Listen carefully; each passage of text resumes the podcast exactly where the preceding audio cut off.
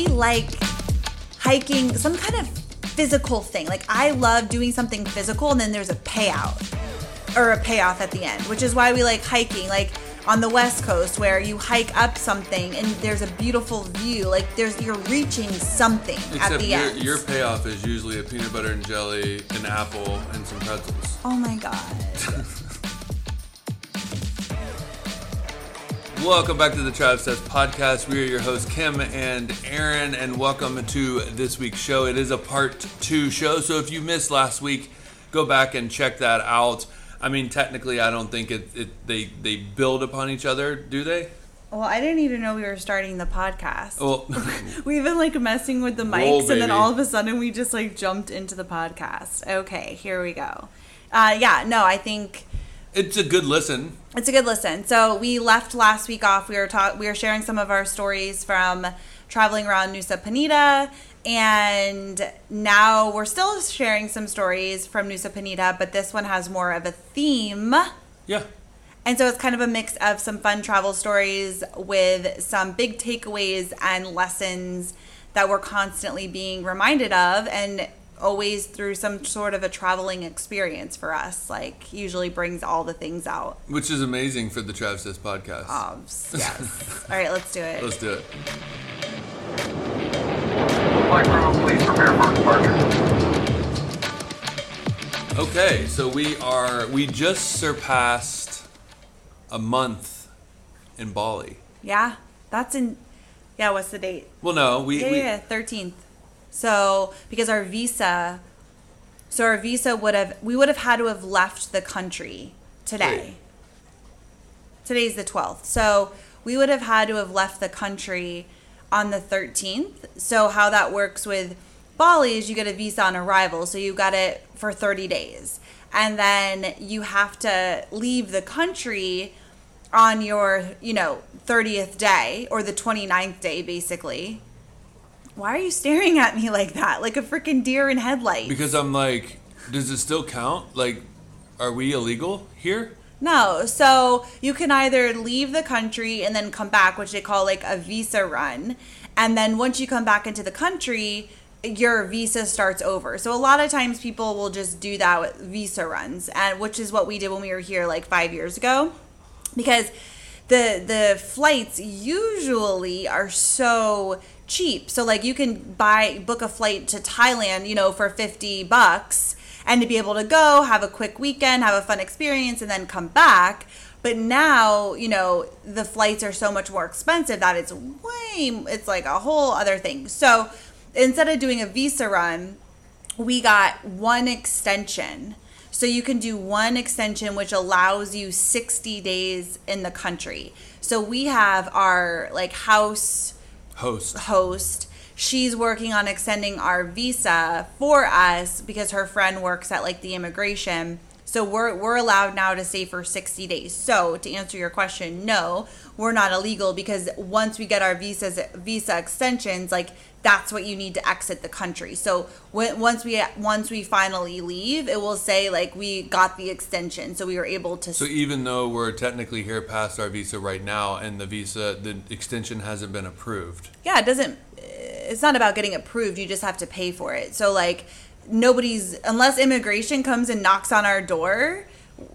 It only matters at the airport when you're exiting. So they okay. look to see when you came into the country. And so we'll actually have the visa extension to show them. So it won't matter, right, when we leave. Okay. That's interesting. I just thought of that just now because I realized what the date was. Yeah. I mean, nobody's coming searching for you. It literally right. only matters when you exit the airport. They look at your passport to see your visa. So if we had overstayed our visa and we didn't get the extension, you have to pay a fine. Well, I was just saying, if we were out and about in town and the police were had a checkpoint for helmets and they pulled us over because we were foreigners and checked our visa. Yeah, no, we would just say we're getting an, like, it's not that big of a deal unless you're exiting the airport. Like, um, because obviously we would just say, I mean, again, I'm saying that I have no idea. Like if we got pulled over, I that's not really an issue. Okay. But we would just say, like, we're getting an extension. Like, it's currently in process. Plus, we don't even have our passports because they took them. So they wouldn't even be looking at our passports. That's true. Right? Good point. We had to give our passports over, which we really didn't want to do, but uh, in order for them to do the whole visa extension thing. So we don't even have them. So, yeah, nobody's even looking at them. That's true. So you don't have to, like, close the blinds and, like, hide yeah, underneath the hide bed. It, no, yeah. Nobody is going to lock you up. Guess I got to lay in bed all day. Well, and side note, so we're in Bali. We're in Ubud.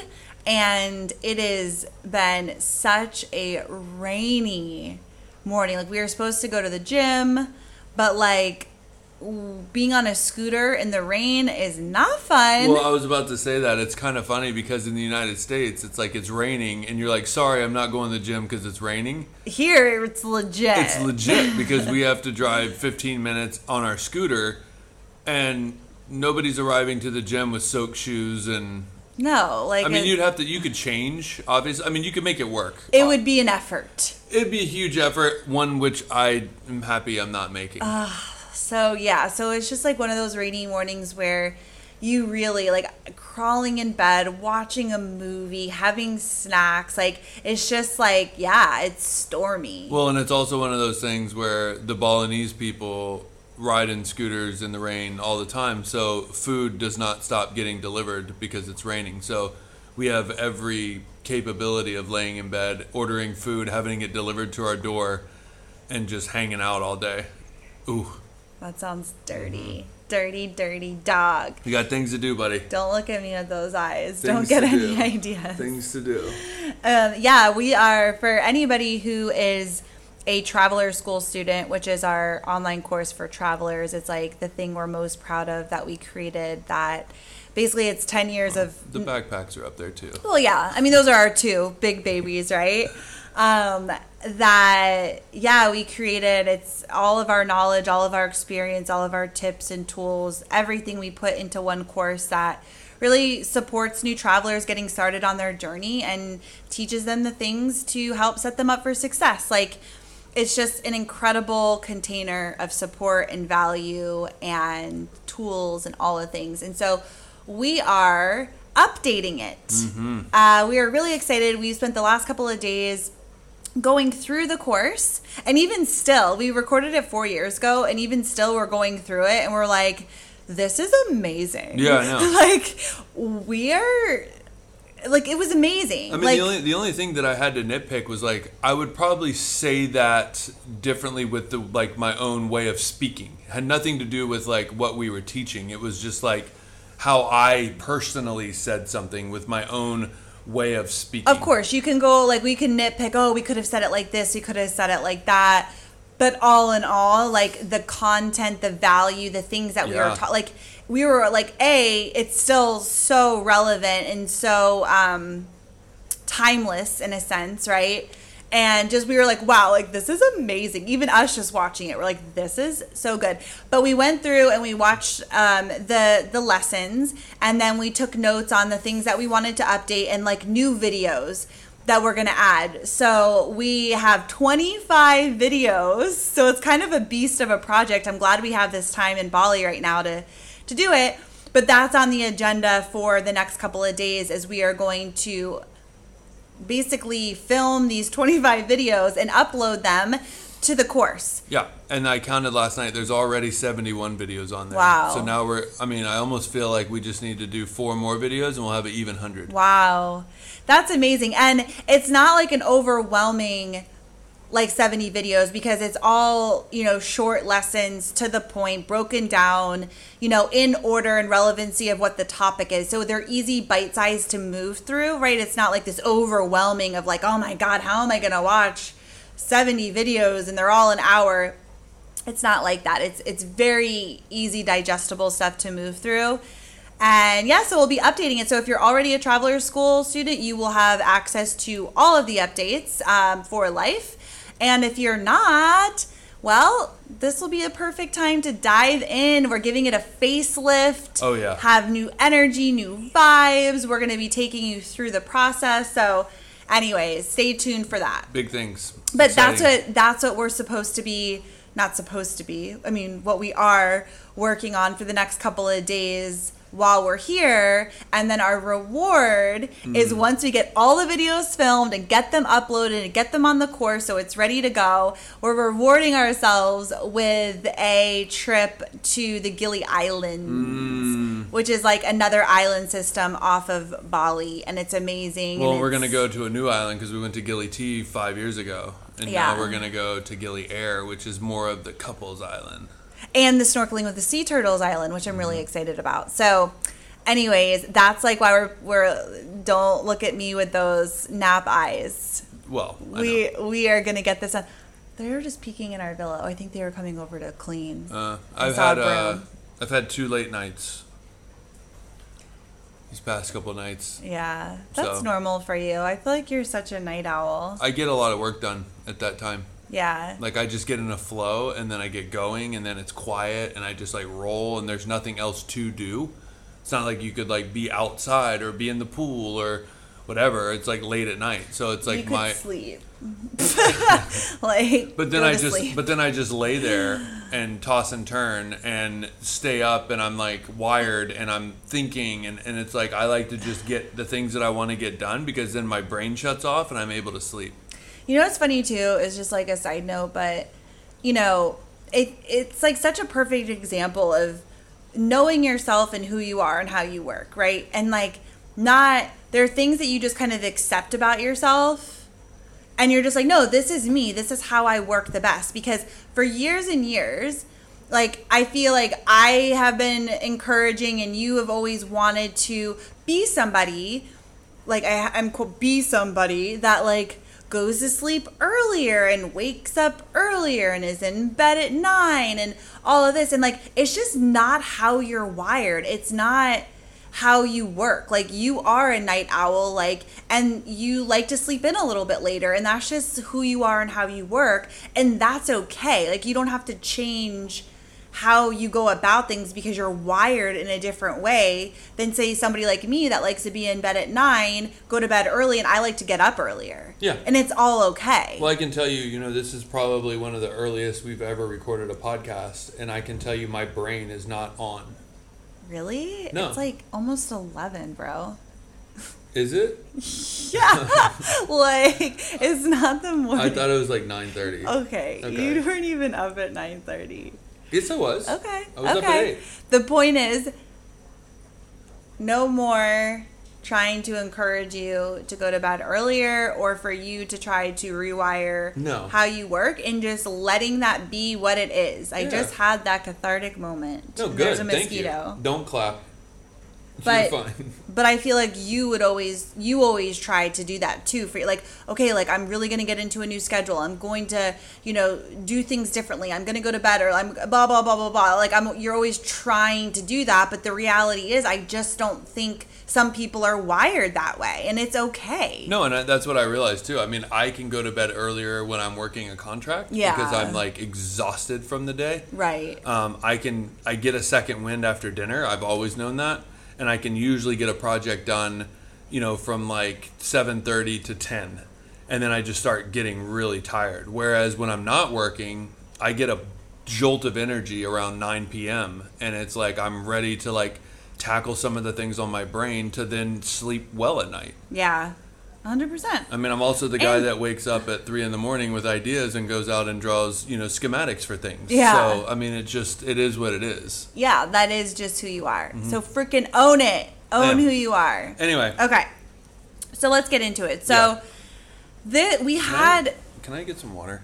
Okay, are we taking a break? Time out. You, so, can, you, can, you can roll. Okay. So, we had kind of a theme for the weekend when we went to Nusa Penida. And one of those themes became being afraid of something and then doing it anyways. Yeah. It's really weird podcasting by yourself. I don't know. Well, because because when there's two of us, we have this back and forth, like uh, just a natural flow of a back and forth. But like when you're by yourself... I don't know. It's a weird, because then if you pause, it's kind of more awkward where you're like, okay, wait, what was I saying? Like, I feel like it would just be harder to be a solo podcaster, to, like, fill the space for that long of a period of time by yourself. Well, I also feel like it can build suspense, too, right? Like, when you pause, there's actually some benefits to, like, pausing. It's just kind of like, that's a natural conversation, right? Yeah. People, people pause, whereas, like, when you're on a microphone or you're doing a live recording, you feel weird when you pause because you feel like...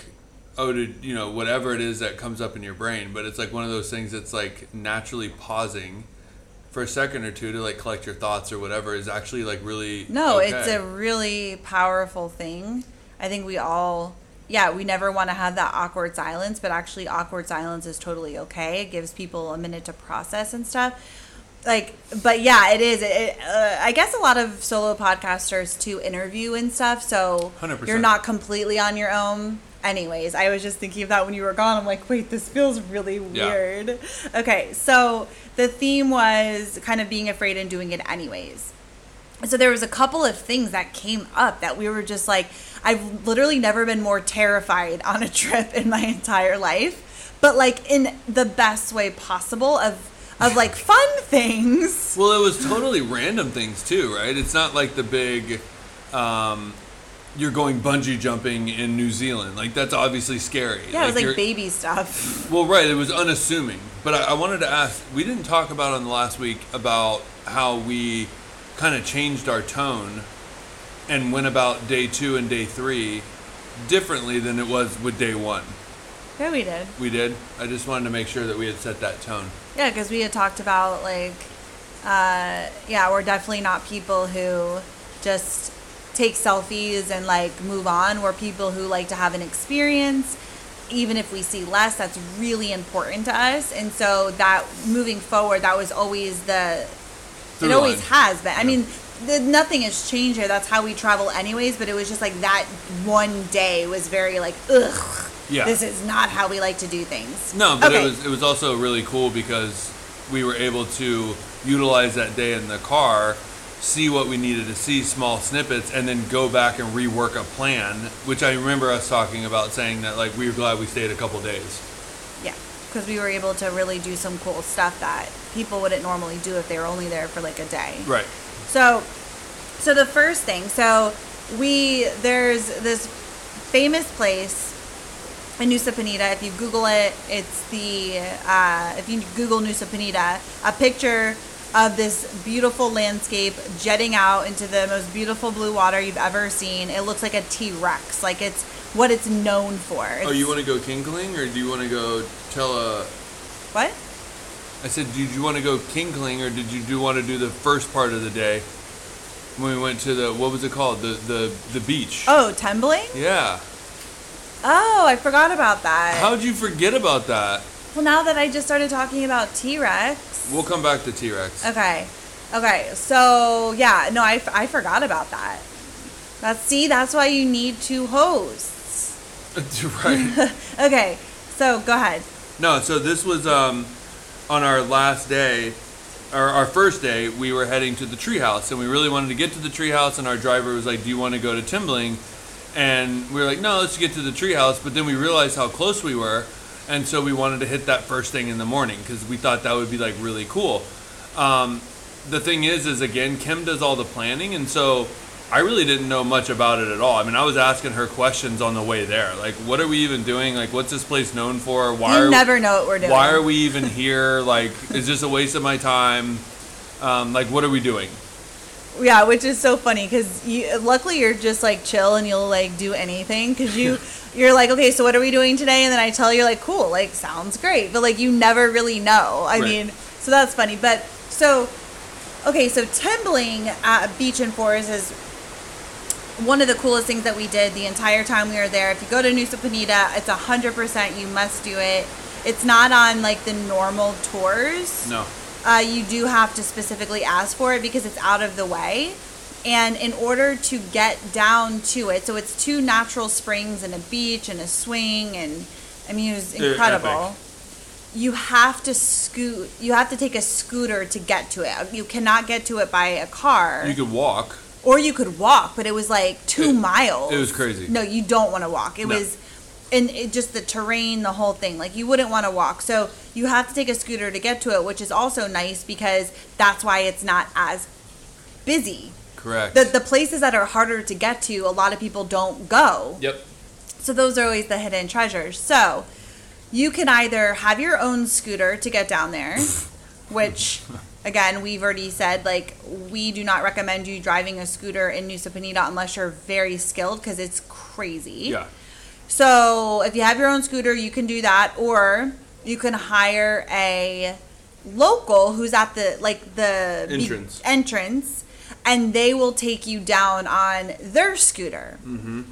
And so this scooter, okay, so first of all, a lot of people, like we said, don't come because it's hard to get to. Other people are scared because the scooter ride down is absolutely insane and terrifying. Yeah. I mean, you got to think, like, potholes every, like, you know, foot and a half, um, not a paved road, uh, deep potholes with, like, water filled in them, like you can't really see the road, it's narrow, there's, you know, bikes coming both ways.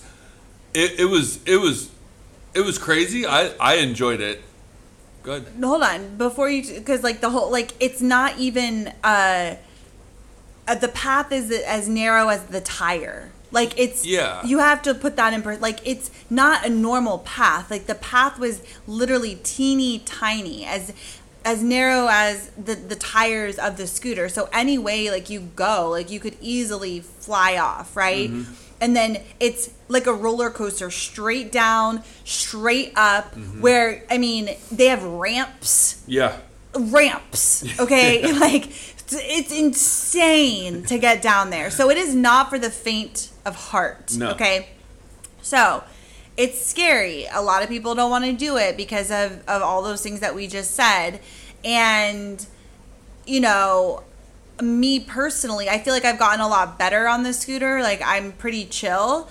But being on being on a scooter in general is a little bit, it's fun, but it's also, you know, it's a little scary sometimes. Mm-hmm. Um, just in normal riding down the street, oh, let yeah. alone on this crazy path through the jungle. Right. Okay. So that being said, we hired these two locals to take us down, which is also really cool because you're supporting the local community because these are their jobs. Yep. So you pay them one hundred thousand rupiah, which is like seven bucks. Yeah. And they throw you on the back of their scooter and they take you. I, I got to say, like, it was kind of interesting because for anybody that knows me in person knows I'm not a small guy. Oh, my God. Oh my and God. So I'm on the back of this little ass scooter with this, like, other decent size Balinese guy, right? Y- younger guy. And all I'm saying is my my uh, bathing suit area down below was getting very close with all the bumps. It was basically like a fully clothed, like, dry non-sexual hump? Porno. Like, you were basically poking him with the big boy. Yeah. And because because the hills were so down, my legs were, I literally felt like I hiked fucking Mount Everest four times because I'm trying to hold on those little pegs and hold myself up and not basically hump him the entire time that we were on this scooter. I was laughing hysterically because the way that you looked, you looked so terrified and uncomfortable because you're a huge man, right? Like, you are, like, you're, well, I'm, I'm no Joe. You're, yeah, you're a, right, yeah. Oh God, I can't even imagine him on the back of one of those. Uh, we're talking about our friend Joe, who's literally like seven feet tall. Yeah, shout out eight, to Joe Daniels, six eight and like a, a solid like two thirty. Yeah. Yeah, but you're like a big bro, right? And the other guy was, like you said, so it was like you looked like like you know the Dumb and Dumber, yeah, where he's on the back, like his, like your legs were up by your chest, it looked like, for yeah. some reason, and you were hunched over, just like, like well, holding. I, mean, I also realized I didn't. I wanted to film it, and so I had the GoPro, and so I was like filming the road, and I only had one hand, so my other hand was holding on for dear life, and my legs were trying to hold me up, so I wasn't humping him in the back. It was, it was holy. I was giggling because, and then he. He would try, the, the driver would try to get up these ramps. Well, these huge hills. And because you were like, you know, so big, yeah. you know, like smoke was literally coming out of the scooter. He would turn around and he would say, hang on tight. And then he would gun it. And he had to like, he was, had the throttle fully down and had to put his feet down and run up the hill because we did, we had too much weight on the bike to get up the hill. Oh my God. That, it, that was hilarious just to watch. Yeah. And my guy was, I mean, it would, my ride wasn't as funny looking. No. It was pretty normal. But like I was, at first I was like holding on, like on the back of a scooter, there's handles. handles. And so at first I was like holding on to those because when I ride with Aaron, I wrap my arms around him, like, cause he's my husband and it's easy, whatever. And you feel more secure that way than just hanging on the back. Or you just hang on to my saddle. Or you're, when you're wearing your backpack, I just hold on to that. And you're a pommel horse. Yeah. And so... But then it got a little shaky, so I was like, uh, I'm just going to, like, wrap my arms around him. And he was probably like, hey. He didn't say anything, but I just, like, like quietly wrapped my arms around him and was, like, holding on for dear life. Well, I mean, obviously talking about this, like, just jumping ahead, it was a little awkward, too, on the way back. Um, it was the same ride, obviously just the opposite way, but... It even became, I, I got a really strong giggle out of it. And I tried not to laugh too loud because it, it would like really have made it awkward. But I was hanging on to the back and he was like, no, put both hands on my shoulders. And so I had both hands on my shoulders and I already knew what coming down looked like. So I could only imagine what going up looked like. And I was really just ramming him in the back, but I had my hands on his shoulders, so it looked even worse. So awkward. Yeah. It's almost like dainty. I mean, looking. you get you get really close. Yeah. Oh my, that was so funny, but it was so much fun. Oh.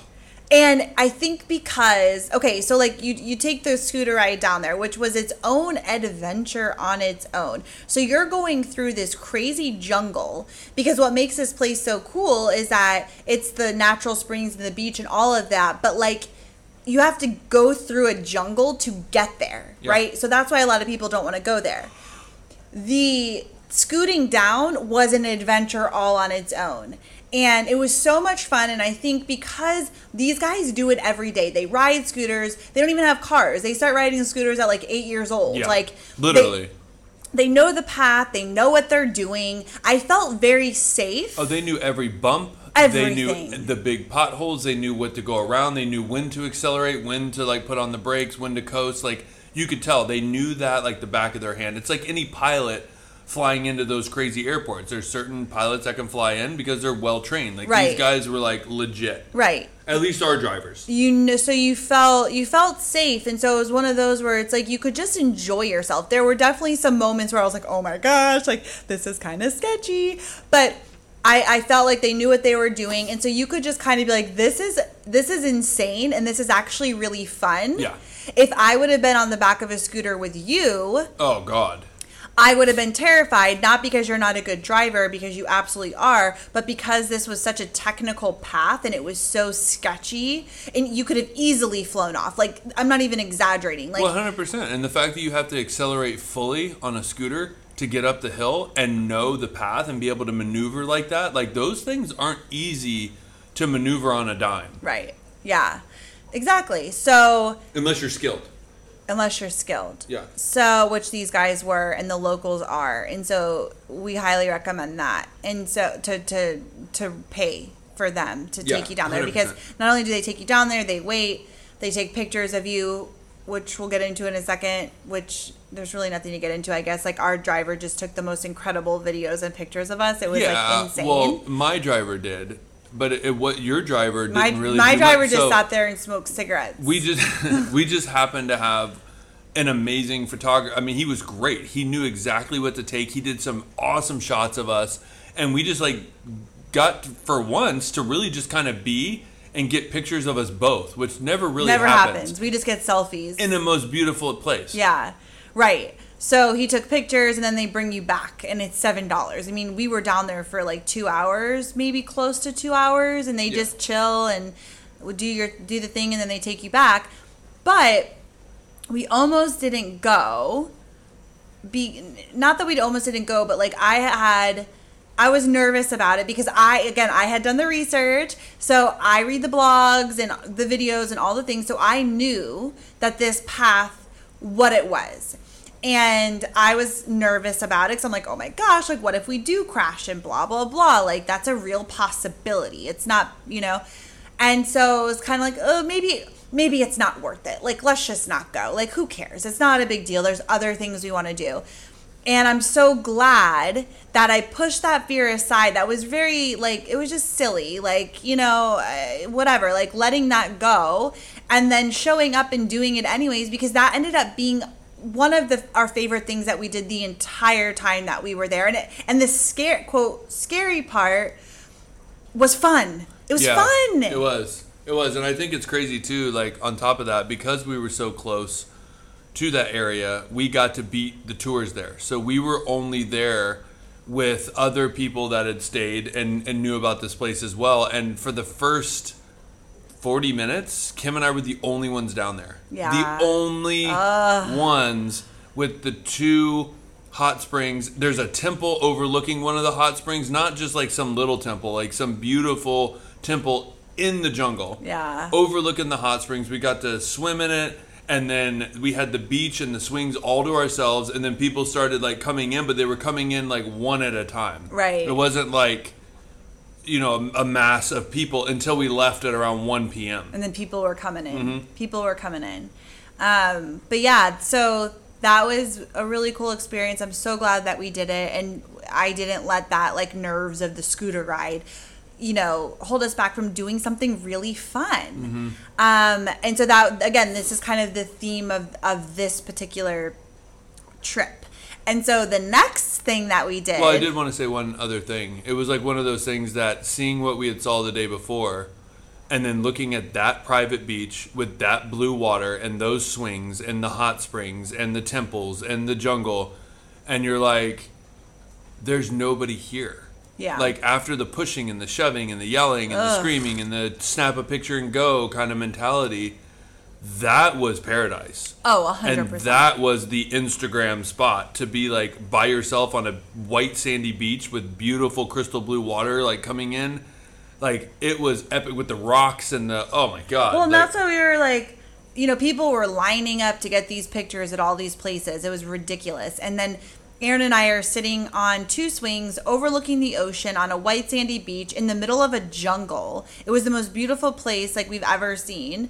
And we were the only ones there. We're like, where's the line? Like, this is the shot. This is incredible. Mm-hmm. Which, again, is just funny, and why, you know, we love and how we like to travel is really trying and making an attempt to get off the beaten path. Because those are the places that aren't as trafficked, right? For whatever reason, they, you know, people don't want to go for whatever the reason is. But those are always the places that you can really enjoy where you are. Mm-hmm. Like, we're on the in a, on an island in the middle of the Indian Ocean, and it's absolutely beautiful. And in that moment, it really felt like that. It did, because you were whole, away from the crowds. And again, it, it really started to elevate the conversation we had had the day before about, we don't like just going and seeing places. We want an experience. And the experience of even driving down, down, excuse me, down to the beach was fifteen minutes, but it was such an experience that will last forever. Yeah. Right? Of just riding a scooter. Yeah. Right? And then on top of that, the reward was that beautiful beach being there by by itself. And again, you almost not wanting to do it because of being scared to get on the back of a scooter with a stranger. Right. one hundred percent. And it was well worth it. Yeah. Okay. All right, moving on. Okay, so let's talk about all things healthcare traveling.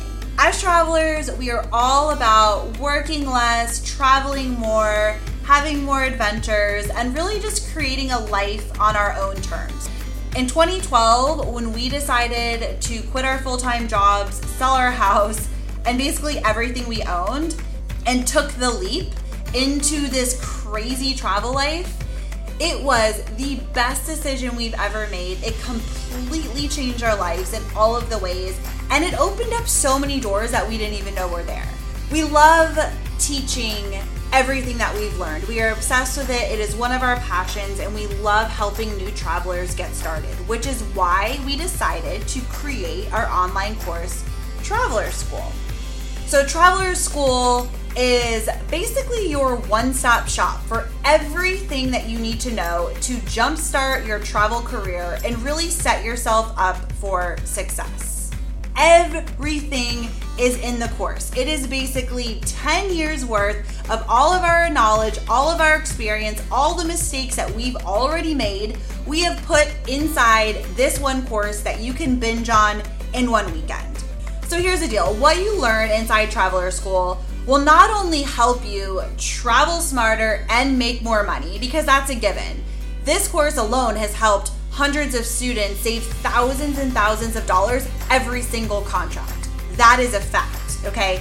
But it will also really give you the confidence and the tools and support to help you have the most fun, the most successful experience you possibly can as a traveler. So if you are ready to create the life of your dreams, we've got you covered. So head over to kimandering.com forward slash T-School to learn all the things, get all the details, and to sign up. And we'll see you on the inside. Next one. So T-Rex, back to T-Rex. So yeah. That was where there were hundreds of people waiting in line, trying to get a shot, people in trees, yelling, get out of the way, let me get my picture, whatever. It's a it's a shit show, yeah. Okay? It's super touristy, but for good reason, because it is. It's absolutely beautiful. It's it's a place that you want to see when you're in Nusa Penida, period. That's why the crowds are there. We get that. Okay. So one thing that people don't do, most people don't do, they get their picture and they go, they don't hike down to the actual beach. So when you're looking at the T-Rex, it's a piece of land that goes out, but then there's like this cove with this beautiful beach under, like underneath. So you can actually hike down to that beach, but most people don't because it's scary A F. Yeah. And so even most of the guides and drivers that we had were like, no, I've never done it because I'm too scared. I'm too scared. Even, okay, our driver, I think, was a freaking scaredy pants because he even said when we took the scooter ride down to Tembeling, he said he's never done it because he was too scared to to take a scooter down there. Yeah. And we're like, okay, grow a set, bro. Like, you're missing out on life. Right. This is where you live. This is where, yeah. Like, yeah, it was it was just funny because he was also scared to hike down to the beach where we're just like, live a little, mm-hmm. you know. Anyways, that was funny. So we had already seen the whole T-Rex thing, took our picture. And so we decided, you know, that night in the treehouse that we were going to go back and we were going to do the hike down. So I'm really scared of edges and cliffs. So again, like not really scared of heights necessarily, but Uh, edges. I can, falling. I can be up high and look at things and I'm not scared, but it's when I'm close to an edge or anyone else's. I think I've already said that on the yeah, last one. Okay, so let's move on. We get that. This hike is sketchy as fuck. Yeah. I'm just going to say that. Well, and it's funny because you always hear people talking, right? But you never understand what their level is mm-hmm. until you do it, right? So you could read all the blogs in the world. You could... I mean, it's even down to, like, restaurants. People saying, like, this restaurant sucks. But it's like, well, what's their evaluation of suck, right? Right. Like, you know, so it's the same thing. It's like, this is scary. But, I mean, obviously, if there's, like, hundreds and hundreds of, like, the same thing, then you can kind of be like, okay, I guess, like, that's enough of a margin to understand that it, it could be pretty scary. Well, right. And, again, I plan. So it's like I had read some blogs and seen some things. And, you know, they were saying if you're scared of heights, like, you know, this this definitely isn't for the faint of heart, right? Mm-hmm. And and you hear that over and over again. But like you said, people say that about a lot of things. But then when you're actually doing, I mean, people even said that about the Inca Trail in some parts. And I'm like, there was never a part. Of, of course, there were some steep drops and some edges, but I never felt. No. So that's what I'm saying. So you kind of look at what other people say and you're like, uh, I don't, whatever. No. Okay. So you never know. I almost, again, was like, maybe we just shouldn't do it because we've already been that way. We already saw it. Does it really matter? I was kind of hoping it was going to be high tide. Let's then, go Let's go hang out on the beach somewhere, like not on Kinkling, like let's just yeah. go to like a flat beach and, and, and just hang out. chill yeah. and yeah and, and again I was kind of hoping it was high tide, so that because if it's high tide you can't get down there, so it was like maybe it's high tide, we don't have to go. So again, all, I was trying to be like, it's not worth it, who cares, whatever. And so we decided to do it mm-hmm. because again, like we like hiking, some kind of physical thing. Like I love doing something physical and then there's a payout or a payoff at the end, which is why we like hiking, like on the West Coast where you hike up something and there's a beautiful view, like there's you're reaching something Except at the your, end. Your payoff is usually a peanut butter and jelly, an apple, and some pretzels. Oh my god. the oh the like best lunch with a beautiful view yeah. and just to sit and embrace, like you work towards something, right? Yeah. That's always the vibe. So well, we also like to push. We we like to push the envelope a little bit of what we think is comfortable. A hundred percent. So yeah. that this this checked all the boxes. So I knew, and this kind of became a theme for the trip too, is that if in any moment you feel nervous to do something or you don't want to do something, and the reason is because you're scared or because you're nervous, then that's exactly why you should do it. To push your limits, to get out of your comfort zone, which is something that's really important to us. I mean, it's a it's a pillar we built into the Trav Cess brand about like the community as a whole, like getting out of our comfort zone and trying new things and pushing our limits, and because we know how it feels to be on the other side of that, and we know that's where growth comes from, right? right? We know that, and so that's something that we live our lives by. That's really important to us, and so. That theme became, okay, if, if I'm scared to do it, that means that I need to do it. I want to push myself to do it. So let's fucking do it. Right. Well, there was also the conversation that we had because I was like, well, what line is that, right? Because, you know, that's not being like, I'm going to go cage diving with great white sharks. And you know what? I'm scared to get out of the cage, so I'm just going to do it. Right. It, it it becomes like that's that's stupidity. right? Obvi, like so, you weigh it out, bro. Right. So right, I, I'm not gonna like tie my own rope out of bed sheets and rappel down from Kinkling no. because I'm scared of it. Right. You know what I'm it's saying? Like way, it's, it's yes. like, do people do it all the time? Is there some accidents? Yes, from being crazy or whatever it is. Who knows what people do? But like, do. Is there a lot of people that do it during the day and the majority of them don't get hurt? Right. And then you're just scared because of your own internal stuff. Exactly. That's what you push through. Exactly. That is the, my own agenda in my head and my feelings is holding me back for some reason. That's what we're talking about from the Trav Cess community, and what we try to do is push through that. Yes. Right? A hundred percent. Okay. E- exactly. Yeah. Like you have to weigh it out. Of course, but most things, even even traveling in itself, right? Right? There's nerves, there's fears, the uncertainty, the unknown, but like pushing past that because you know that once you get into it on the other side of it, it opens up so many doors and such growth and such different ways of, of thinking and living and all of the things. And it's like you would never be able to have those experiences if you didn't push past those nerves and fears that are natural, that are going to be there, right? Anytime you're doing something new or something different or, you know, hiking down the side of a cliff, of course, there's nerves there.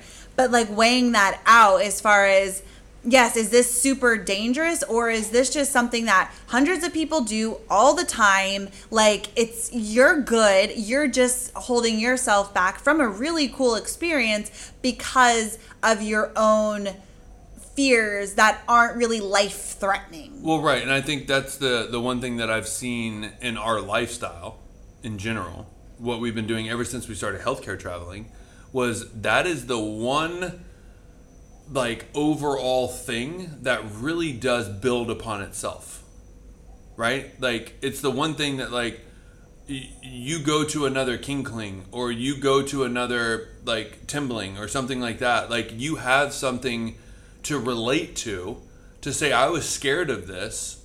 I'm still cautious, but I'm not trying to get out of it because of my fear, because you've built that muscle now of like, you know what it's like on the other end of that. You know where you were when you started, you know where you were when you finished, and you know how you felt at the end. Yeah.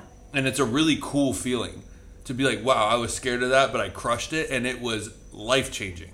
Well, and it and it builds confidence, right? Mm-hmm. When you're afraid to do something and you push yourself and you do it anyways, it builds confidence. It builds that muscle up, right? Where you're like, holy crap, like that wasn't even as hard as I thought or as scary as I thought. And now I feel proud of myself, and now I feel more confident, and now I know I can absolutely do that. And there's so many areas in life, just everyday stuff, like pushing that limit and like always trying to do things that make you feel uncomfortable, big or small. It's such a game changer.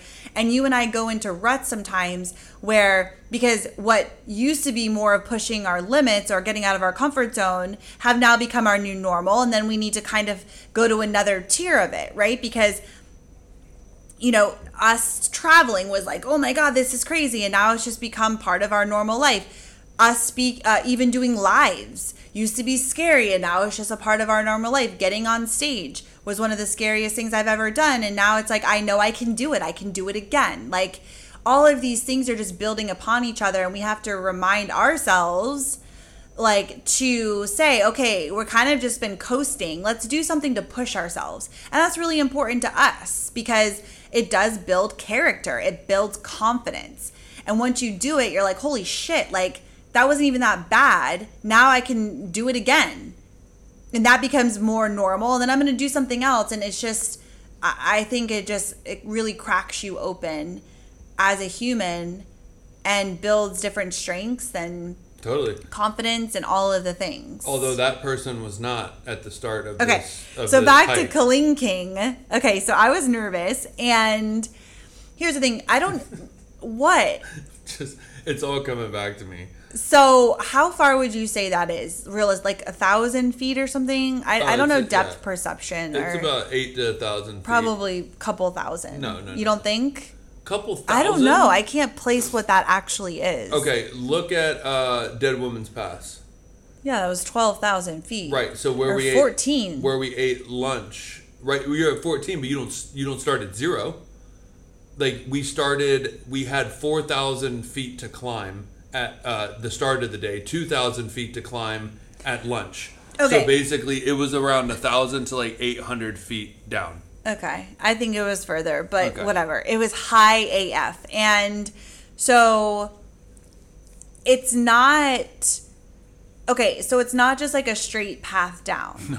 And it's on the edge of a cliff. And narrow.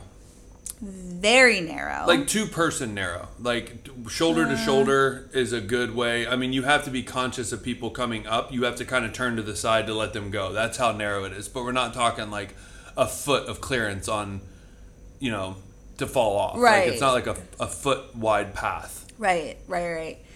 And and so there's a wood... What would you call it? Well, well, it's funny because it starts off with stairs.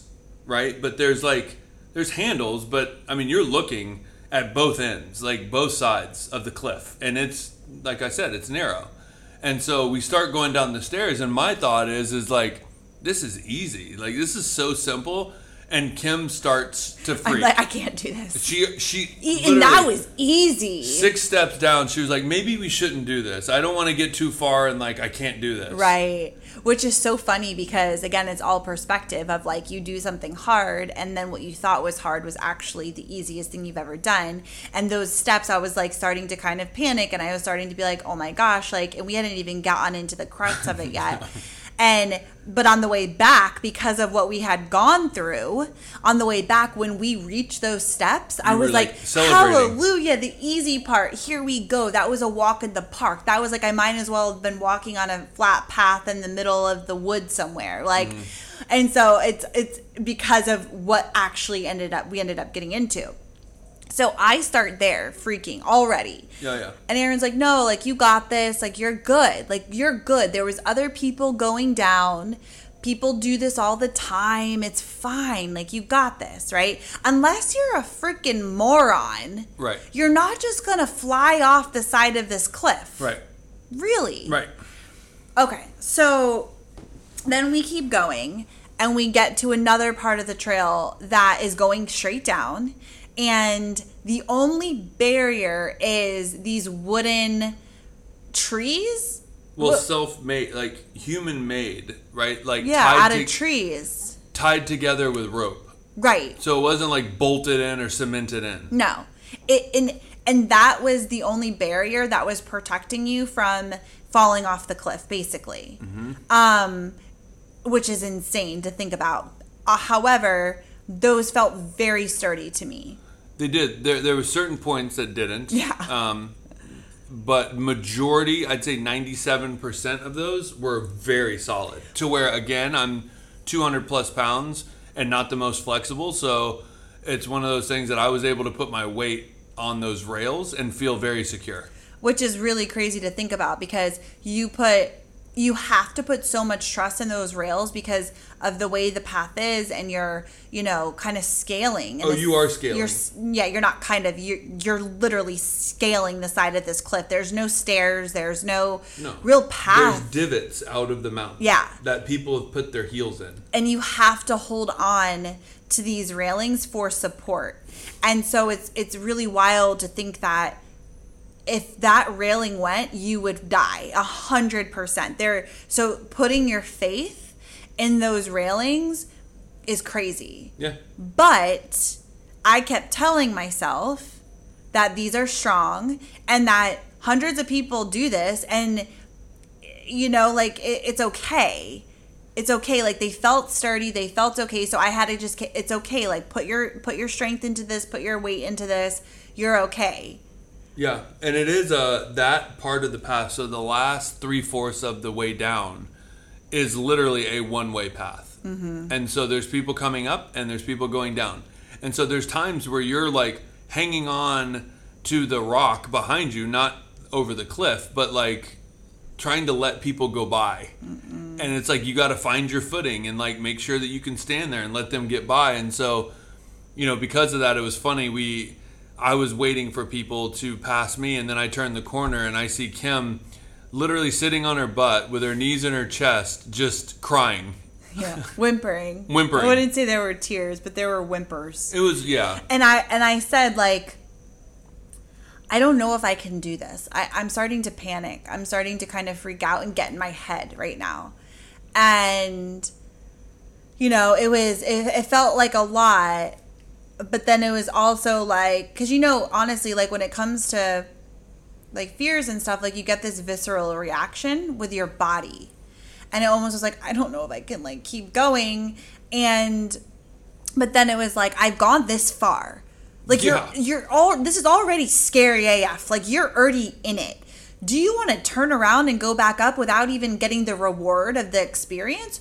Or can you keep pushing? Right. Mm-hmm. And so I kept saying like the mantra because I really wanted to, to like power through this for myself and, and to finish it and to be like, you got this, you're okay. And I just kept saying like, you're safe, you're supported, you're strong, you got this. Mm-hmm. Like it's safe, you're okay. Like just keep going. Like this is an experience, you know? And, and it's like, that was just my mantra. You're safe, you're supported, you're strong. Like trust your body, trust your, your legs, you know, like you're good. And I, I just kept being in that mantra. And I remember there was one time because you're trying to get your footing.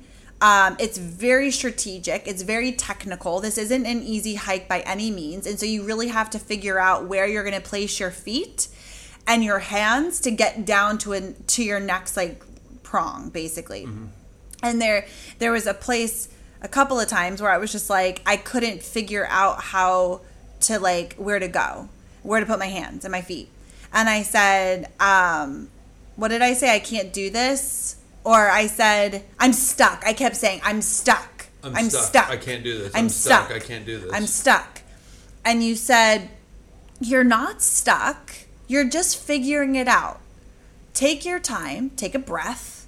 You're going to figure it out. You are figuring it out. And I was like, there was something. Just for the record, I, I said that. Yeah. Yeah. I said you. I know. No, I was just like, because I was going to say it was crazy because you said that. Like, I'm stuck. I can't do this. And it was like one of those like divinely led messages of just like, you're not stuck, you're figuring it out. Yeah. And I was like, I even said it to myself, like, wow, that was, That was, yeah. That was good shit, man. Yeah. That was good shit. I can't take credit for that, actually. That, yeah, yeah, like that just like flowed through you. And there was that, that when you said that, it was one of those moments because, again, you are good at, like, you give me pep talks all the time, like motivational talks in scary situations. In some things, I'm like, shut up. Yeah. I'm just like, don't talk to me. I'm too scared. Yeah. And like some stuff is, is it hits and it's like, okay, that's helpful. That's helping me get through. And I, I heard that, right? I heard that. And that was one of those moments where I was like, it really landed with me. And I took that in. It was like this, it clicked and I was like, wow, like that was so powerful of like, you're good. You're figuring it out. You are more than capable of figuring this out. You are smart. You are strong. You got this. And it was that, that, so it completely changed my mental game. And what I was saying to myself, instead of saying I'm stuck, it was like, okay, what's my next move here? How can I do this? Where am I going to go? Like, I got this. Like, I'm figuring it out step by step by step. I also have a partner behind me who is helping and he's figuring out and he's strong and he's got this. And like, together we got this. Like, and it was just really, really powerful. And it completely shifted. And in that moment, I felt like I had I got into a groove. And I was just like, okay, like, I got this. Well, and the whole and it thing, switched for me. The whole thing I was hoping, too, was, like, I feel like when you get in those areas of the visceral reaction and saying you're stuck and you freeze and um, what you tend to do is stop thinking. Yeah. And you want to rush. Mm-hmm. And that's actually the worst case scenario for any situation. Mm-hmm. And so when I said that, I was hoping it would slow you down and give you permission to take your time and think. Because when you do that, you can do anything. Yeah. And that's, and that's exactly what it did. Because I agree. It was like, you know, when you're in a situation like that, you want to just, you, you kind of panic and you want to just get through it and get done. Right? And you kind of get into that zone. And that did, it was like, okay, slow down, figure it out. You got this. And, and so I feel like that completely shifted everything. Um, and so we got down and there were even parts like I like was putting the camera on you, yeah. You know, it was like, I, I felt, I don't know. I felt not that I wasn't still nervous, but I felt okay. Yeah. I felt not in a panic. Yeah. I was like, we're good. We're on the side of a cliff, but we're good. Yeah. And, and and so it was a really cool moment. So we get down to the beach after all of that. And it's like, oh my gosh, like just that feeling of we freaking did it. Yeah. And I mean, on top of that, you jump down because it's a ladder. Yeah. And then you basically look around you and there's like twenty people. Not even. I mean, it's insane. Yeah. Because nobody wants to freaking do that. I mean, it's a massive beach, too. This isn't like a small little jut out. Yeah. This is like a huge beach. Right. And I was sitting on the beach, which you can't swim at because the... Well, you can, but... You can, but the currents are so crazy. Nusa Penida in general is beautiful, but it's not really swimming, great for swimming beaches where the Gili Islands is. Uh, just because the currents and the tides, it's mm-hmm. it's insane. So you don't want to go out deep. Like if you're not a good swimmer, like we're we're not swimmers. Like we no. doggy paddle. So anyways, you splash around, but it's not a huge swimming beach. Yeah, I mean, four but, four people were killed that year in those tides on Kelingking. Yeah, which is so sad. Yeah. Um, but they were told not to go in the water, and they did. Which is just ridiculous. It's like, yeah, don't don't push the limits in that way. Okay, no. There's a great example. Like, don't push the limits in that way. That's just silly. Like, just, yeah. Know your own abilities. Yeah, know your, know your own abilities and what feels comfortable. So for us, splashing around a little bit, getting wet, standing up and tinkling. Yeah, well, I mean, I'll even say that I was trying to tinkle, and I was sitting in the sand, in the sand. And again, we've said it multiple times, I'm not a small dude. Literally, a wave came in and knocked me one hundred fifty feet probably backwards. I mean, I literally went up the beach into the, like, normal sand. You flew. Flew. Yeah. And I was going fast. Yeah. It wasn't like a, a short little... I mean, that was a wave that had crashed and came into shore. And literally, it made me think of, like, all these, like, uh, tsunami waves and things like that, where you see the power of the water. Yeah. Like, that was insane to me. It was scary. I was loaded. I had pounds and pounds of sand in places that I never knew existed. Oh my God. Yeah. It was insane. Just head to toe. We're like still finding sand and crevices on oh, yeah. our body from that beach. Yeah. Like, it was crazy. Um, but yeah, so we, we like tinkled, splashed around, did our thing.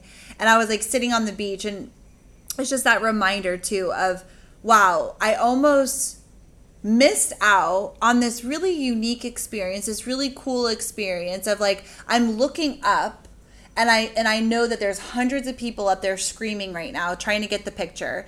And I'm down here on this beautiful beach where it's quiet. You can hear the waves. It's not loud. You're spread out. And we just had this crazy hike down. But it was it, it's an experience that I will always remember. Mm-hmm. And I wouldn't have done it because of the fear, and would have missed out on something that I will remember forever.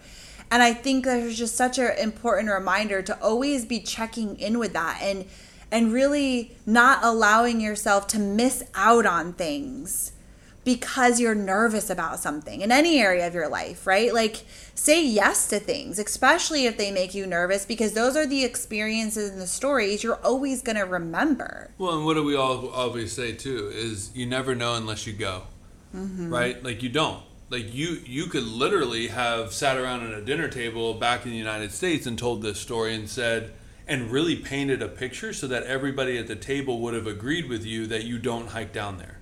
Yeah. Right? You could have done that easily. Mm-hmm. But it's like, you never know unless you go. So unless one of those people from the dinner table went to Nusa Penida and evaluated it for themselves, like, they would have that story as well, and they would probably continue to tell that story.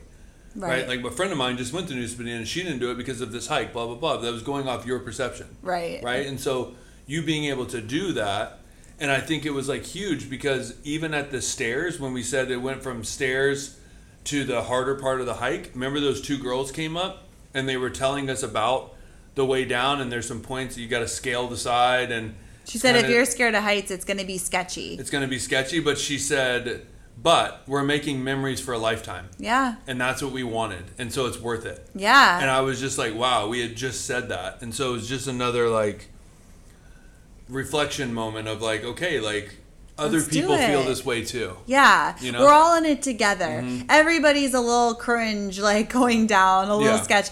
But like, we're all in it together. We're all okay.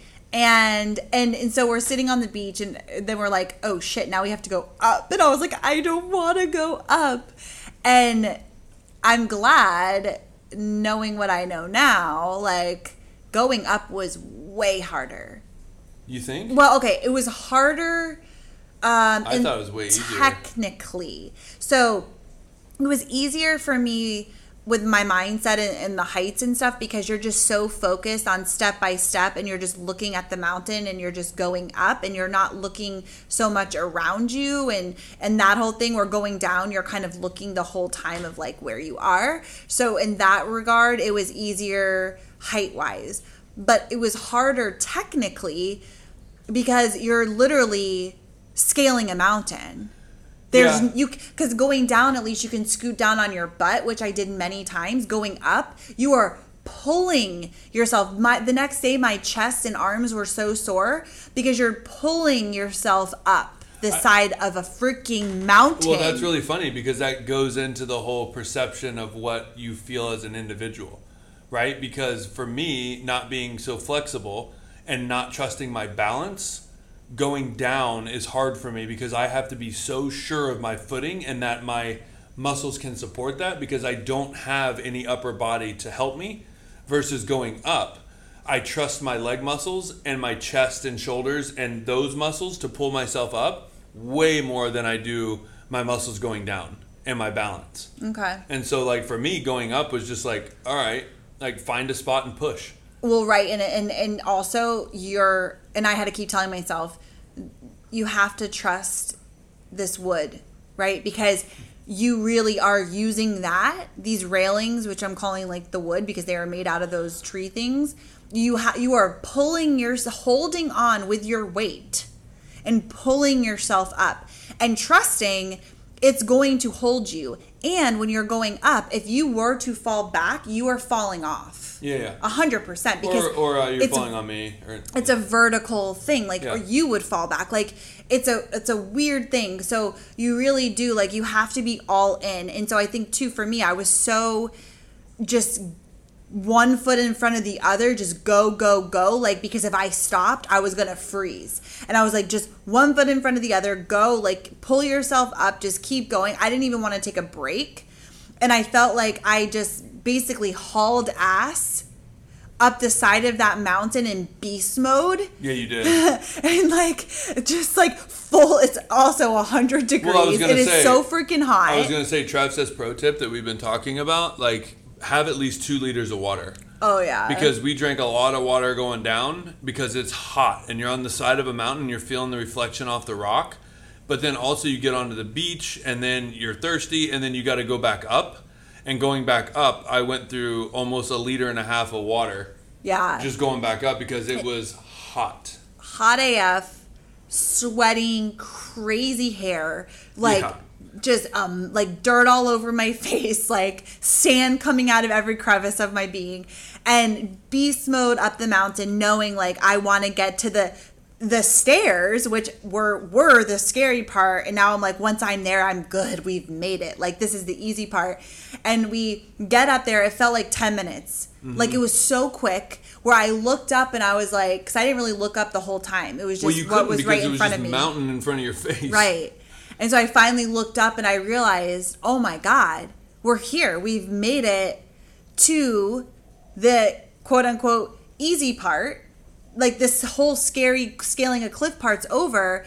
And we get up there and it started raining and there was a double rainbow over the mountain. And we were like, oh my God. You could literally see the end of the rainbow falling into the ocean. Oh, God, that was amazing. It that was, like, yeah. was a moment because we were like, we did it, we made it, and now it's raining, which felt so good because we were so hot, and and here like it was just a moment. Well, which was hilarious because we had that like Balinese kind of moment where we did something tough. You come up over the beautiful cliff, you see the Uh, double rainbow, and then the Balinese horror flick starts. Oh my God.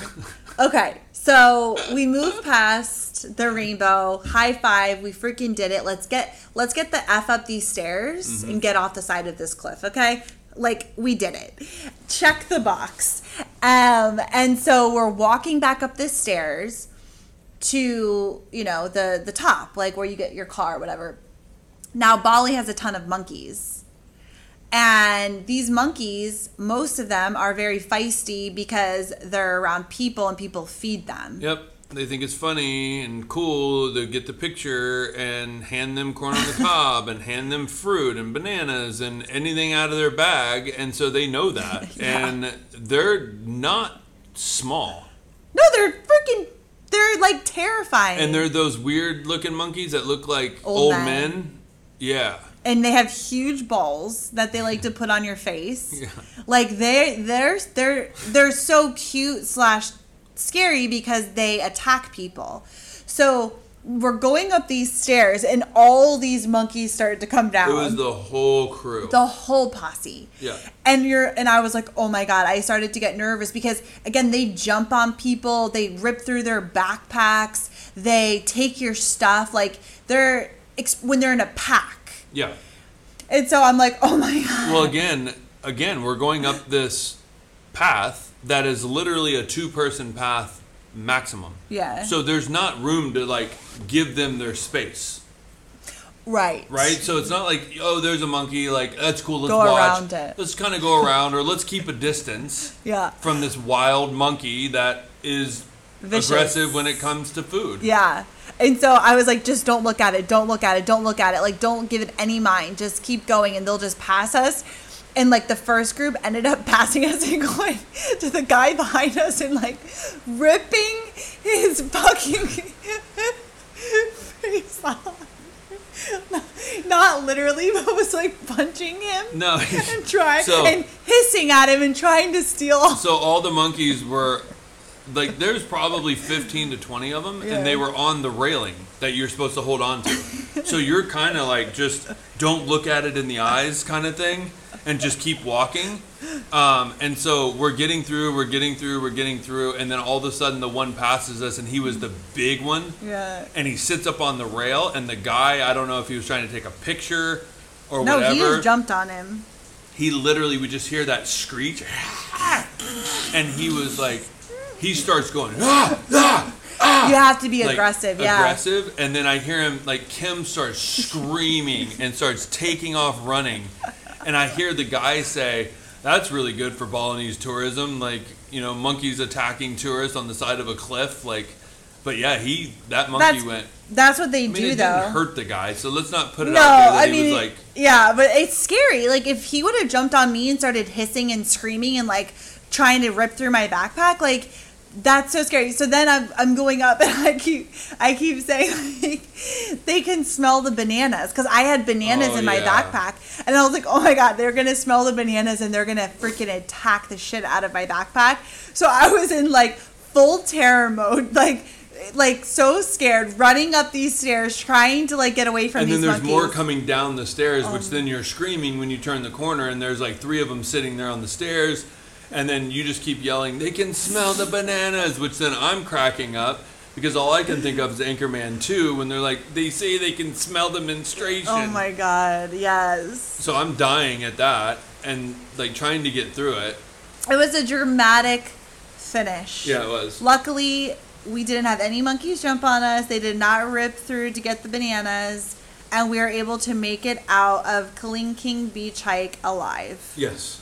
And I felt so, like, proud of myself. Yeah. I really did. It was like, cool. Like, you did this. You got this. Like, I'm so glad that we did that. And, yes, it was scary, but it wasn't as bad as I thought. And it was just like, you could totally do this. If you're not scared of heights, it's like, there's really no well, issue. And I'm not. Yeah. I mean, I, I get nervous when people, I can tell, like, when people are careless and not thinking, and they're just trying to, like, get by me. When people pass me and they're not coming up carefully, I get a little nervous because I'm like, are you gonna bump me off my, you know, stance here, and, and I'm gonna fall? Like, but if people are cautious and like taking their time, I'm not scared of heights. So I didn't have any of the visceral reactions, which was interesting because it made me think of like, wow, like has there any been has there been a time that I've ever had any sort of visceral reaction like that that I froze, and I couldn't think of anything. So then I was telling Kim, like, am I not pushing myself enough? I don't think you have a lot of, I think you're just pretty like calm and cool and good under pressure. And, um, it, you don't have a lot of the same like kind of irrational fears that I do, yeah. you know, which is why we're like a good mix. 'Cause you're good at like bringing me down. That's why I always drive the scooter. Which is why you drive the scooter. Thank God. 'Cause if I drove it, like forget it. We, I would be, like, in a temple somewhere face down with my scooter on top of me with smoke coming out. Like, in a matter of a minute. Yeah. You know? That's no, I know. There was, I was driving yesterday, and I was just like, if I was riding on the back of this scooter right now, how would I feel? And I was Terrified. like, yeah. I just, I don't know if I could do it. Well, and you're right. And there's my visceral reaction. And you don't want to do it because we realistically probably wouldn't survive or get through it without a crash. Yeah, probably. So, like, let's just, you know, like, you're so there's good at... There's that moment of, like, you're you're scared of it. So, like, so but we it. also know, like... And honestly, yeah, could I, like, I had a scooter accident, so I think that's part of, like, my fears of, like, I'm nervous to try to get back on one again because that was really scary. And as we know on scooters, things can happen very quickly and they could be very life or death. Catastrophic. Because you're on a scooter and you don't have protection, right? So I I know that if I really wanted to, I could get on the scooter and practice and I would be okay. But I think just in general, right now, it's like your strength is that you are really good at being aware of what's all the traffic, all the chaos, all the like being able to kind of think about, okay, what's going on, staying calm, making a decision, being confident in that decision, and just going. Like, you're so good at that. And so it's like, I have you to drive me around. Right. So well, I don't really need to I get mean, on my I've own scooter. I've also had two incidences here. Yeah. I mean, I crashed into terrifying. a wall and then I almost almost wrecked it into a pharmacy. So, I mean, which was like so embarrassing because there was a guy like guy he was running, like, "Are you okay?" Always, and he's trying to teach me how to do it. And you're it. like, "I know, bro. Just pretend this I never happened." Saying, like, I slipped on the sand, which I did actually, but. But it just goes to show that anything can happen yeah. very quickly. Yeah. That was like, oh I, my. Uh, you just like took off into the pharmacy. Well, I slipped on the sand. I was trying to put the bike, I was trying to scoot it forward so I could park it. And I slipped on the sand. And when I slipped, my hand cranked back on the accelerator, which you just know when you're parking, you take your hand off of the accelerator. But I was trying to push it forward with it. And when I slipped, I slipped down and I cranked it and it almost went right over the curb and into the pharmacy. Oh my God. And then we like turned into our villa and it's like a long driveway with like like trees, I guess, or leaves like on the side of the wall. It's ivy They're on the branch- side of the wall. Oh yeah, ivy, okay. And we turned in like... Aaron like crashed. I'm on the back. We basically crashed into the wall and he... He's like going against the wall with like just ripping his arms to shreds from the ivy. Well, see, that's another thing that we talk about, like with Bali, like there, there's no, like in the United States, right? It's it's actually illegal to pass people on the right, like if they're turn or pass them on the left when they're turning, right? You just don't go around them when they're turning, because people turning, that's the way they're going, right? In Bali, they don't give two flying shits. Like, mm-hmm. they're going to pass you on any direction, no matter which way you're turning. Mm-hmm. So, like, my brain says, I'm turning right. Nobody's going to pass me on the right. They're going to pass me on the left. So that's a really difficult thing to wrap your brain around, to know that you have to look behind you to the left and then look to the right before you turn and then look for oncoming traffic. Yeah, it's a lot to process in a matter of a second. And so there was people behind me and I tried to like cut off the main street into our villa and I just, and it's a, it's a ramp, it's a hill mm-hmm. going up. And so I gunned it to get past it and cut my angle wrong and that just... was- That Literally, was scary, yeah. And your arm took a beating. Yeah, I cheese grated the uh, the side of the wall. And then I was more worried about you. I mean, I was shaken up by the whole thing, but like, and then also you went completely off the road. Oh yeah, we were on our way to the Pyramids of Chai, which you know we had this whole experience there, and. You turn and now we're literally just off the road. And for some reason, I didn't scream. I knew like I had to stay really still because if I freaked, we were going to fly. Yeah. But like you just completely went off the road for a minute. Like as you were trying to correct, but you can't. It's so easy to overcorrect on a scooter and you're just going to freaking drop it. Like. Well, and that's why you just brake and put your feet down. Like, but just. That's why I didn't panic. I just rode in the grass and I tried to like level it out to be like, okay, I'm not going to lose control so I can just ease back onto the road and hopefully it's no harm, no foul. Oh my God, that but was But then we so... got off in Pyramid of Chai and Kim. I was like, bro. Oh boy. She let I me... was shook. I was shook because if that wouldn't have been grass, that would have been the edge. Like in most cases, it's like an edge or it's whatever. We would have flew off and there would have been an accident. Like, that's yeah. scary. So it's like, whoa, it puts it in perspective of, and again, it's it's all relative. You can get in a car accident. Like, things can happen anywhere. But it is very, um, the scooter life is definitely, when you are not used to that, it is scary sometimes. Yeah. But yeah. It's also, like, really fun, and you're a great driver, and it's okay. But there have been incidents where it reminds you things can happen at any moment, and you do need to be very aware and conscious and go slow. Yeah, absolutely. Right? So, jumping in. Oh, my God. Back. Okay, we have one more story. We'll make this quick because I feel like this has gone on and on and on. Yeah. So, we did the treehouse and all the things on the first day. Second day, we went to Tembeling, and then we went to Kelingking, and then we made our journey after Kelingking. To Crystal Bay. So. No. Where'd we go? We went to Atu and Diamond. But yeah. That, yeah, that was a whole nother thing, which the, like the final like story is we were in Crystal Bay. And so Nusa Penida is known for its swimming with the mantas.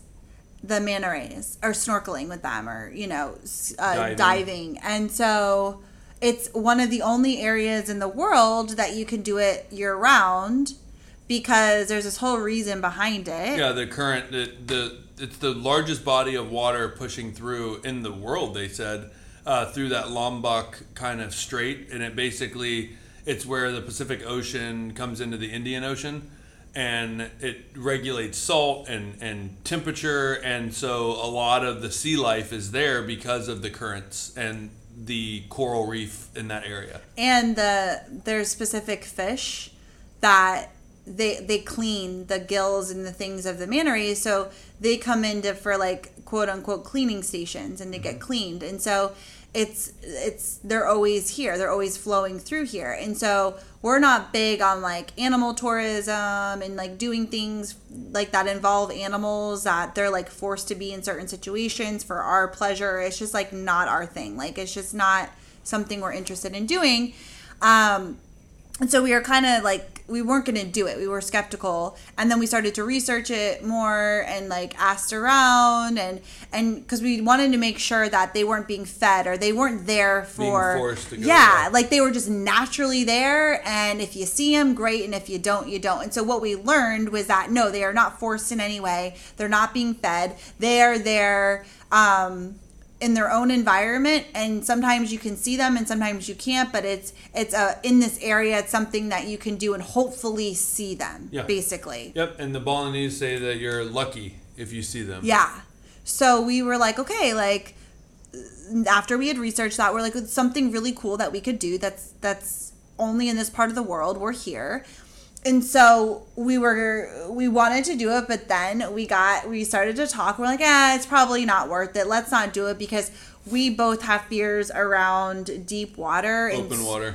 Open water and snorkeling and sharks and critters and those kind. Like, it's just, the the water isn't my favorite place in the world. Like, I'm just not, I love the beach, but I, I don't like being in big water. No, and I it's it's mainly the critters, and then that, that underworld, I feel like a visitor that is not allowed.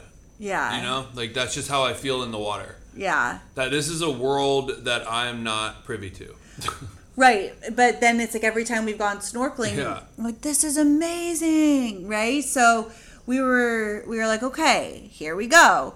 We're it's something we're nervous to do. We weren't going to do it because not because of any other reason than the fact that we were nervous. And so we said, here we go. We got to do it. Like, let's do it because we're nervous. Let's just go and have this experience and do the damn thing. So we decided to do it. And we get out there, and it was very choppy. Yeah. So where the manta rays... Well, it's also known for that. It's, yeah, it's known for that. It's very choppy. It's it's it's a little bit chaotic because the water is very deep, and it's waves and it's current, and, and there's a lot of people, yeah. and there's a lot of boats, yeah. and it's just like you get that fear, like you panic because you're in the water trying to regulate your breathing. It's a heavy current. There's big waves coming in. You're like kind of battling that with your snorkel, and then you look up and you're just like, where's my boat? Yeah. And like, am, am I going to lose my boat? Yeah. And like, where, you know, so there's like a lot of things going on. But then when you just like settle into it, it was actually super easy. We always knew where our boat was. Our captain was always looking for us. Yeah. And it was, it was awesome. There was a there was a time that I started to get a little tired. Yeah. And I was getting kind of nervous because we were far from the boat. And I, I was like, I'm getting kind of, t- I'm not a great swimmer either. So I was like, I'm getting kind of tired. And these waves in my mask kept filling up with water. And I was kind of like, oh my God, you know. I, but then, but there's something really cool about when you go underneath, even when I would put my goggles underneath, like it's more peaceful, you know, one hundred percent than being on top. Yeah. I will say this is the one area that I like having a lot of people around, because most of the time you're like, I don't want all the crowds. I don't want all the people. If there I, would have been nobody out uh, there. I, uh, I, uh, nope. I like that there was a lot of people. I felt safer being like, okay, there's a lot of people around. We're good. We're in this together. Yeah. And it brought me peace. Yeah. No, absolutely. I think if we would have jumped out there and been like, there's nobody here. No, I wouldn't have I don't know it. if I would have gotten the water. I actually, our boat was way away from everybody. You did. You asked I them. said, uh, no. Uh can you move us closer? And I can't swim that far. And so he like moved us closer to everybody. I think he was like trying to be like, hey, you guys have this whole place to yourself. Like we were like, ah, no, move no, us closer no. to the people. Yeah. There's a reason they're over there. Yeah. Uh, so, but we didn't end up seeing any. No, I saw one um, really deep. Uh, but, and we then, think. No, it was. Okay. And then um, I went up to the captain and he was like, well, he was scared. And I was like, I, I think it was a loss in translation, but... He was scared of you. Right, but I, I happened to be adjusting my goggles and just kind of like taking a moment to float, and I just was looking down, and I saw one pass underneath me, um, really deep. But usually they come up to the surface. Right. And so that's like the big thing. Um, they say mantas are known to jump out of the water as uh. well, um, either for mating or another cleaning thing. Yeah. They're not sure why they do it, but it's a big phenomenon that they actually will leap out of the water. Um, and so we did hear the day before, we met a guy at King Kling, and he was like, uh, he didn't have any plans. He was just traveling by himself. And he was like, I just met somebody on the beach. I think I'm going to go do the snorkeling thing tomorrow. And we uh, heard that there was ten mantas that they saw, and then we checked his Instagram, and sure enough, they were everywhere. Everywhere. And I we was, didn't see anything. I was so bummed. Like, so bummed. Because, but then I was kind of like, okay, well, that's good. Because it does show that they're not, they're here. You're not always going to see them, though. Yeah. You know? Uh, which, which I was disappointed, but, you know, whatever. Well, the, the flip side of that, too. Number one, I wanted to say, did it not remind you at all any time of the whale tour in Seattle? Where... Um, like we followed killer whales for two hours and then they were like, okay, we have to go. And then they were like, look at the like seals yeah, and, the, and the birds and, the, and everybody's like, I don't care. You don't just, give a just, fuck. Just take us home. Yeah. Like if we would have swam with the mantas, because that's what you do in the first stop.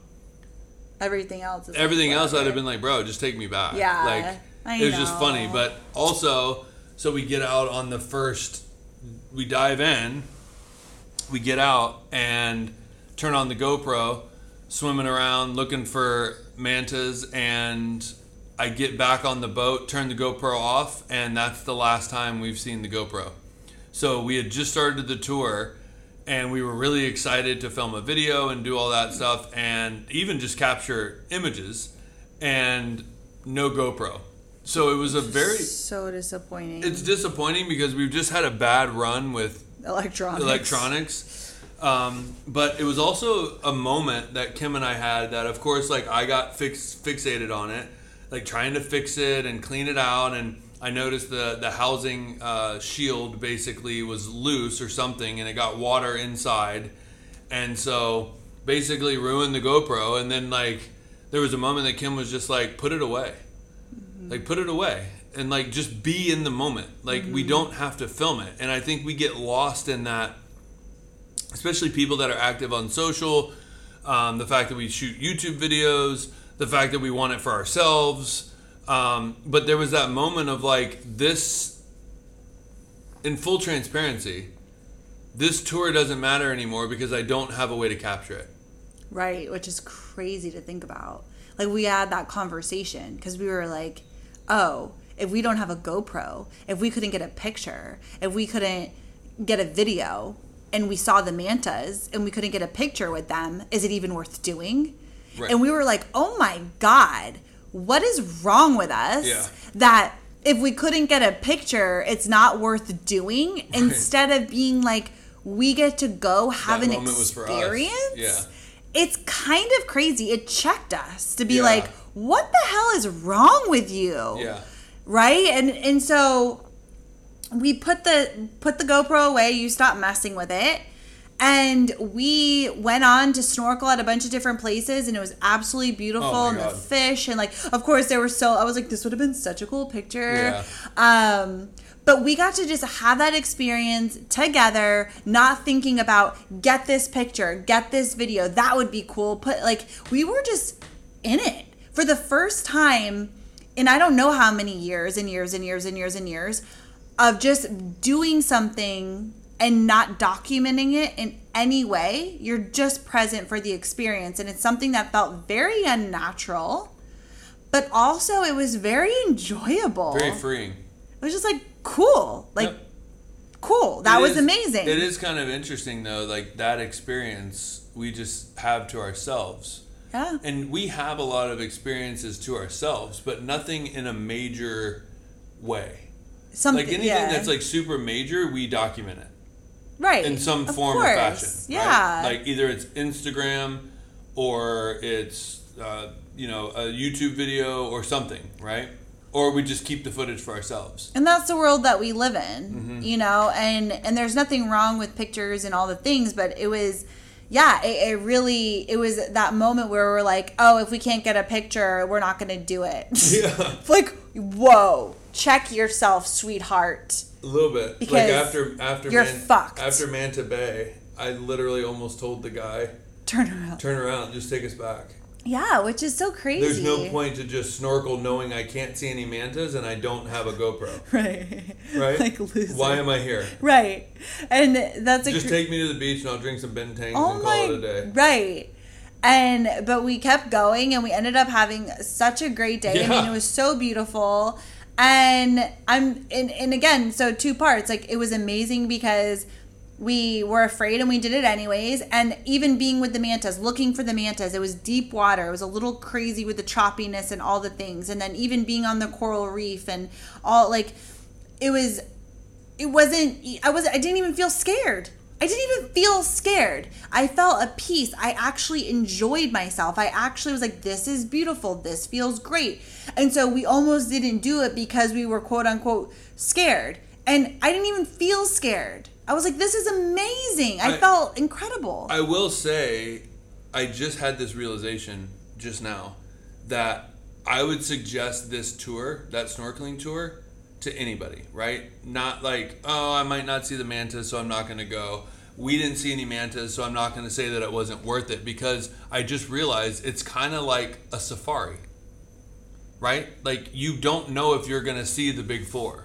You don't know if you're going to see a lion. You don't know if you're going to see an elephant. You have a very good chance, just like you do in Manta Bay. Mm-hmm. Very good chance year round. But the act of trying to find them actually added to the excitement. Mm-hmm. Right? I wasn't just down there snorkeling, looking at fish. There was that activeness to find the mantas. Mm-hmm. And that actually added to the excitement of it. one hundred percent. And it's just beautiful. Like, yeah. you are getting a perspective of the island from a different vantage point. You're on the water. You see the cliffs. It's absolutely beautiful. Being on the boat, the whole thing was amazing. Yeah.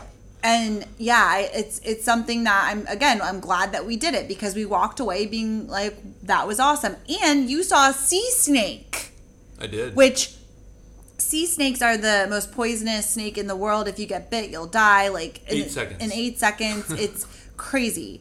And uh you know they're in the water. Like, it's not like they're aggressive or anything, but like, you know that they're there, um and if you get bit, you will die. It's just part of it. And so we're we're snorkeling and there's just a sea snake. Yeah. And, well, it's funny, and I was like, oh my God. It's funny because, just for future knowledge for anybody that is, you know, snorkeling in this part of the world, you know, Philippines, Thailand, Indonesia, like, the sea snakes are there, but they stay in the coral, and then they come up occasionally for air.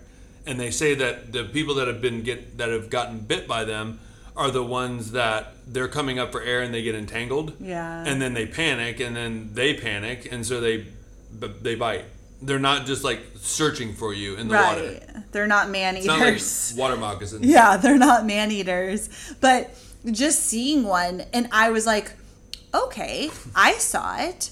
And I'm like... There was a snorkel scream, okay, so, which was hilarious. Yeah. The underwater snorkel scream. The snorkel scream. Yeah. It's very horse-like. Yeah. And then I swam away because I'm like, I don't want to be near this sea snake when it comes up for air, and swam away. But it was like one of those things that was like, knowing it was there and just being like, okay. And not just gl- grabbing onto my legs. Yeah, like we did in the Philippines. Yeah. So I felt like we walked away from this trip just more badass, more fearless, more confident. We had conquered some fears that, again, sound small in a lot of ways, but to us, like, they were things we almost didn't do. And we did them, and we're so happy to have that experience and to remind ourselves to keep pushing our limits, as we always talk about with our community. always remind, reminding ourselves to do it too, all the time, because you feel so much more confident and empowered and walk away with incredible experiences you wouldn't have, even if it's a disaster, but you get a good story out of it, yeah, right? one hundred percent. And I mean, I think it was just like, not only did we push ourselves, but we walked away with an experience, one for ourselves, and two, another notch as one of the most beautiful places I've ever been. Yeah, totally. Hands down. Totes. I mean, it is the most beautiful island part of Bali.